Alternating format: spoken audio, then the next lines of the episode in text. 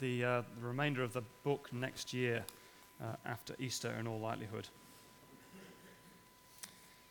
Before we consider the, God's word further, let me uh, pray for us. Heavenly Father, thank you for your word, and we pray that you would bless us through it this morning as we reflect on it together. Uh, please, we pray, um, help us to, as a result, uh, live more effectively as people, your people with vision, uh, such that we live every day of our lives serving Captain Jesus, we pray. Amen. The Christian organization Open Doors ranks Iran as the ninth most dangerous country in the world for being a Christian. And yet, the church in Iran is growing at one of the fastest rates of any country in the world. Uh, in 1979, it was estimated that there were just 500 Christians in Iran. And now estimates vary from between 100,000 to even a million. Operation World puts the growth rate at over 19% per annum in Iran. God is at work in the world. He's at work in the world, building his church, and often in the most unlikely places. And that is encouraging news. As Jesus promised, he's building his church, and the gates of hell are not prevailing against it. Now, at the moment, we don't see much rapid dynamic growth of the church here in Australia as is occurring in Iran. Uh, could we not do with some encouragement in our endeavors to share the good news of Jesus with others?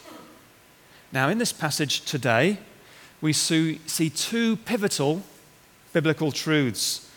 And these two truths guided and motivated one of the church's greatest missionaries, the Apostle Paul.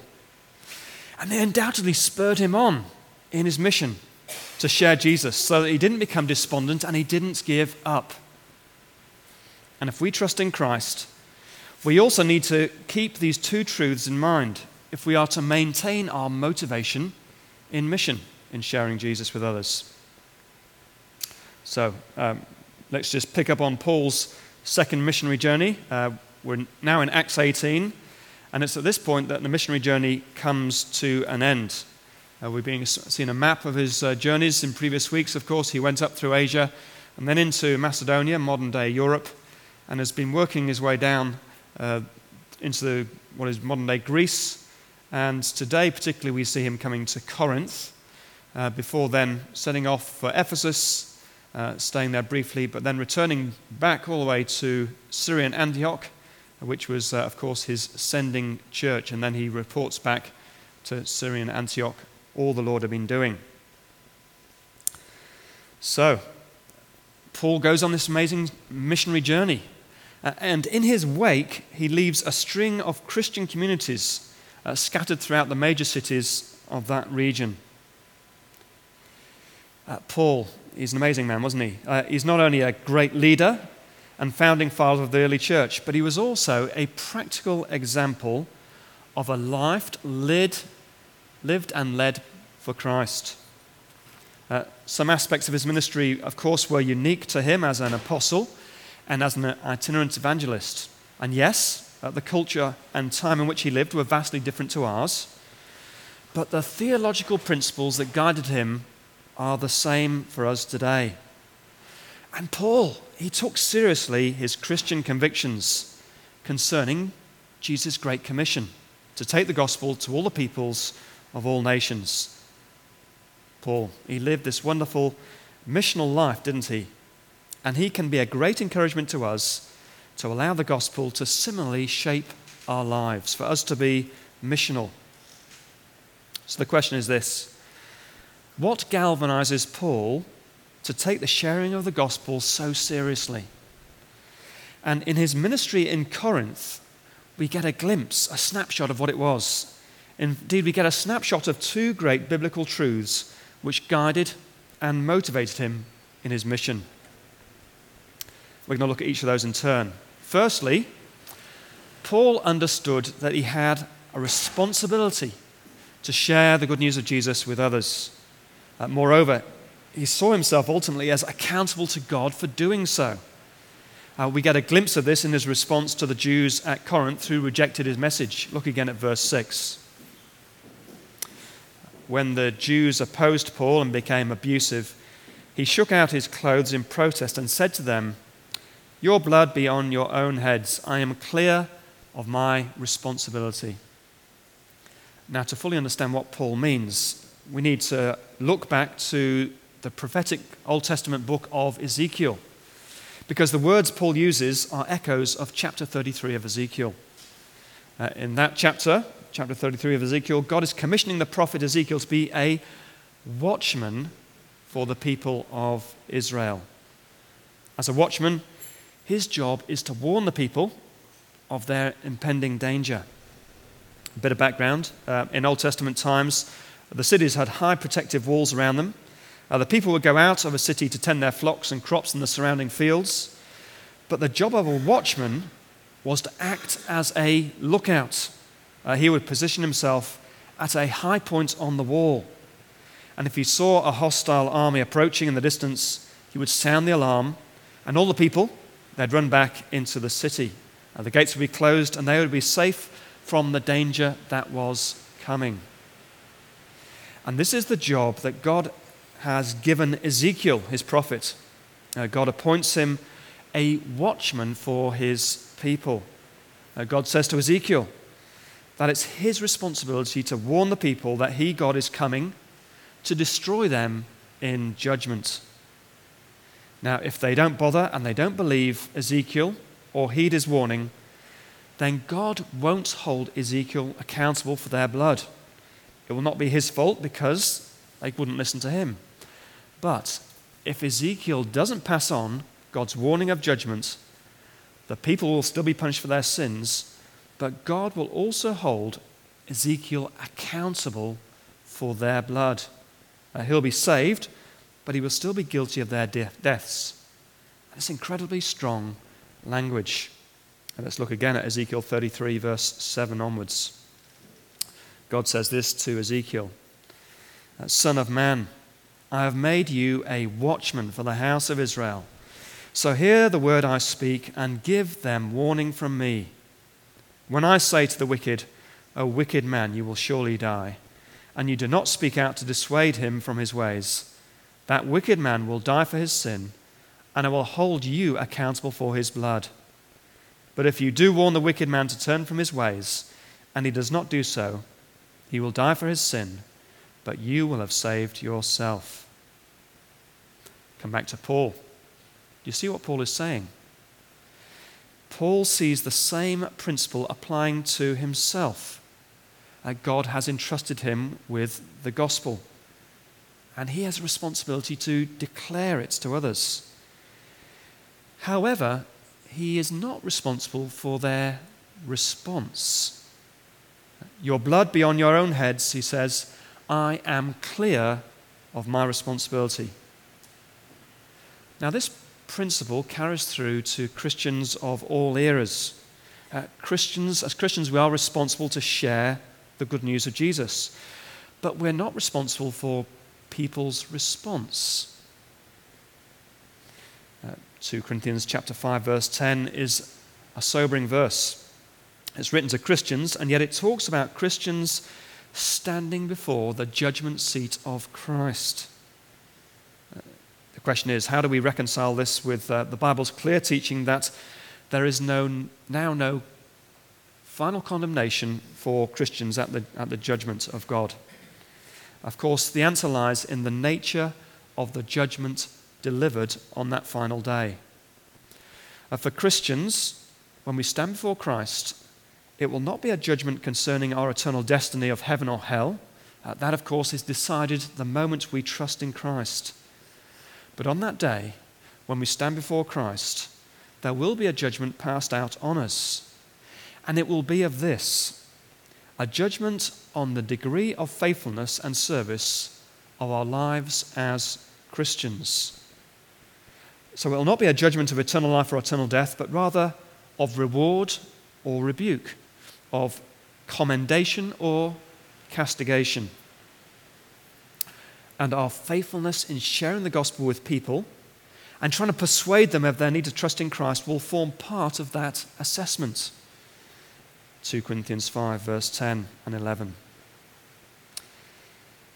Written to Christians, for we must all appear before the judgment seat of Christ, that each one may receive what is due him for the things done while in the body, whether good or bad. Since then we know what it is to fear the Lord, we try to persuade men. Can you imagine those words of Jesus ringing out on that final day? Well done, good and faithful servant. Does the prospect of Jesus' glowing commendation motivate you for mission now? It certainly did for Paul. Uh, he, of course, frequently speaks of his life as a race in which he's running for the prize. And the prize is the commendation of Jesus. Well done, good and faithful servant. It motivated Paul, and I know that it also motivates many of you here today. I know and I've heard of great stories of the way that mission is in your hearts and you live it out in your everyday lives. And it's reflected in how you use your time and your resources to facilitate outreach and mission, both locally and in the world. Uh, for, other, others, uh, for others of us, maybe it's a timely encouragement to revitalize our heart for mission. Maybe for some of us, mission has slipped off the agenda, and maybe for some of us, our hearts have grown a little cool towards mission. There's an encouragement to move it back to the center of our agenda and our hearts. Since we know what it is to fear the Lord, we try to persuade people. We move mission back on our agenda. So that's the first principle we see at work here. And it guided Paul in his missional life. But we also see another principle at work in Paul's ministry at Corinth. And this holds, if you like, the first truth in check so that we don't fall off one side of the horse. It's not just that we have a responsibility to share the good news of Jesus, God also has a responsibility to draw to himself those he chooses. Uh, it seems like Paul actually needs a reminding of this. Uh, from what we see in Acts chapter 18, the indications are that Paul was discouraged in his ministry in Corinth. Uh, it seems he was fearful and tempted to give up telling people about Jesus. And in response to this, God appears to him in a vision. And God gives him, and us today, the encouragement needed to keep going in mission. Acts 18, verse 9. One night, the Lord spoke to Paul in a vision Do not be afraid, keep on speaking, do not be silent, for I am with you, and no one is going to attack and harm you, because I have many people in this city. I have many people in this city. Uh, Paul's response shows that he got the point. So, verse 11 uh, so Paul stayed for a year and a half teaching them the word of God. God says to him, I have many people in this city. Keep going. Don't give up. Don't take your foot off the pedal. Continue sharing the good news of Jesus wherever you go. Why? Because there are many people who, although not yet Christians, the Lord has chosen and He will draw them to Himself in his time. Remember the words of Jesus uh, during his ministry on earth? John 6, verse 44. He says, No one can come to me unless the Father who sent me draws him. There it is, the work of the Father to draw people to faith in Christ. Uh, fast forward to later to Paul when he writes to the Christians at Ephesus. Ephesians 4 1, Ephesians chapter 1, verse 4. Paul says this, speaking of God the Father. For he chose us in him before the creation of the world to be holy and blameless in his sight. There it is again, God's choosing of those who are his. God made the choice before he even made the world. He knows those who are his. It's interesting, though, as to how that truth impacted Paul. Uh, did he just sit back with a pina colada and uh, say, oh, well, God's chosen those who are His. I can leave it all down to Him. Absolutely not. He is motivated to keep holding out the good news of Jesus. It encourages him to keep on, to do his part in that work of God. Now, bringing it to us today. Imagine the impact it would have on you if God appeared to you in a vision and said, Keep sharing the good news of Jesus with people. For I have many people in Cherrybrook, in Acacia Gardens, in Kellyville, in Pennant Hills. How would you feel if God gave you that vision? Wouldn't that be a galvanizing encouragement? Uh, wouldn't it give you a renewed sense of expectation? What is God going to do through me? He has chosen people in my neighborhood who, in His time, He's going to draw to Christ. And He wants to use me in that endeavor. Because that is the reality we see here. In the areas in which we live, God has chosen people. They are not Christians yet. They don't yet know that God has chosen them, and we don't know who they are. But God will draw them to Himself in His time. And He wants to use us as part of that process. Do you see how that takes the pressure off us in mission? Uh, we ful- fulfill our part, uh, we do what we can do. Uh, we hold out the gospel, the good news of Jesus to people. Uh, we do what we can to persuade people of the truth. But we aren't responsible for people's responses. But God will ensure that those in whom He has chosen will respond in His time. And that takes the pressure off us and it makes mission an adventure. I wonder how God will use me to fulfill His good purposes. What will my part be in His plan? Isn't that exciting? And indeed, when we look at Corinth and we see what happened, we see these two truths outworking there. Uh, some people do respond to the gospel, whilst others don't. Look again at verse 6. But when the Jews opposed Paul and became abusive, he shook out his clothes in process and said to them, Your blood be on your own heads. I'm clear of my responsibility. From now on, I will go to the Gentiles. Then Paul left the synagogue and he went next door to the house of Titius Justus, a worshipper of God. Crispus, the synagogue ruler, and his entire household believed in the Lord. And many of the Corinthians who heard him believed and were baptized. There we have it, working out in a real life situation. Those whom God had chosen responding with belief. So, God is working his purposes out in the world. God is drawing to himself a people for himself. God is saving people from a lost eternity. And he uses us, if we trust in Christ, in that process. And therefore, may we each be encouraged in the adventure of mission to which God has called us. May we each have a sense of excitement. How will God use me to draw those he has chosen to wonderful faith in Christ? Shall we pray?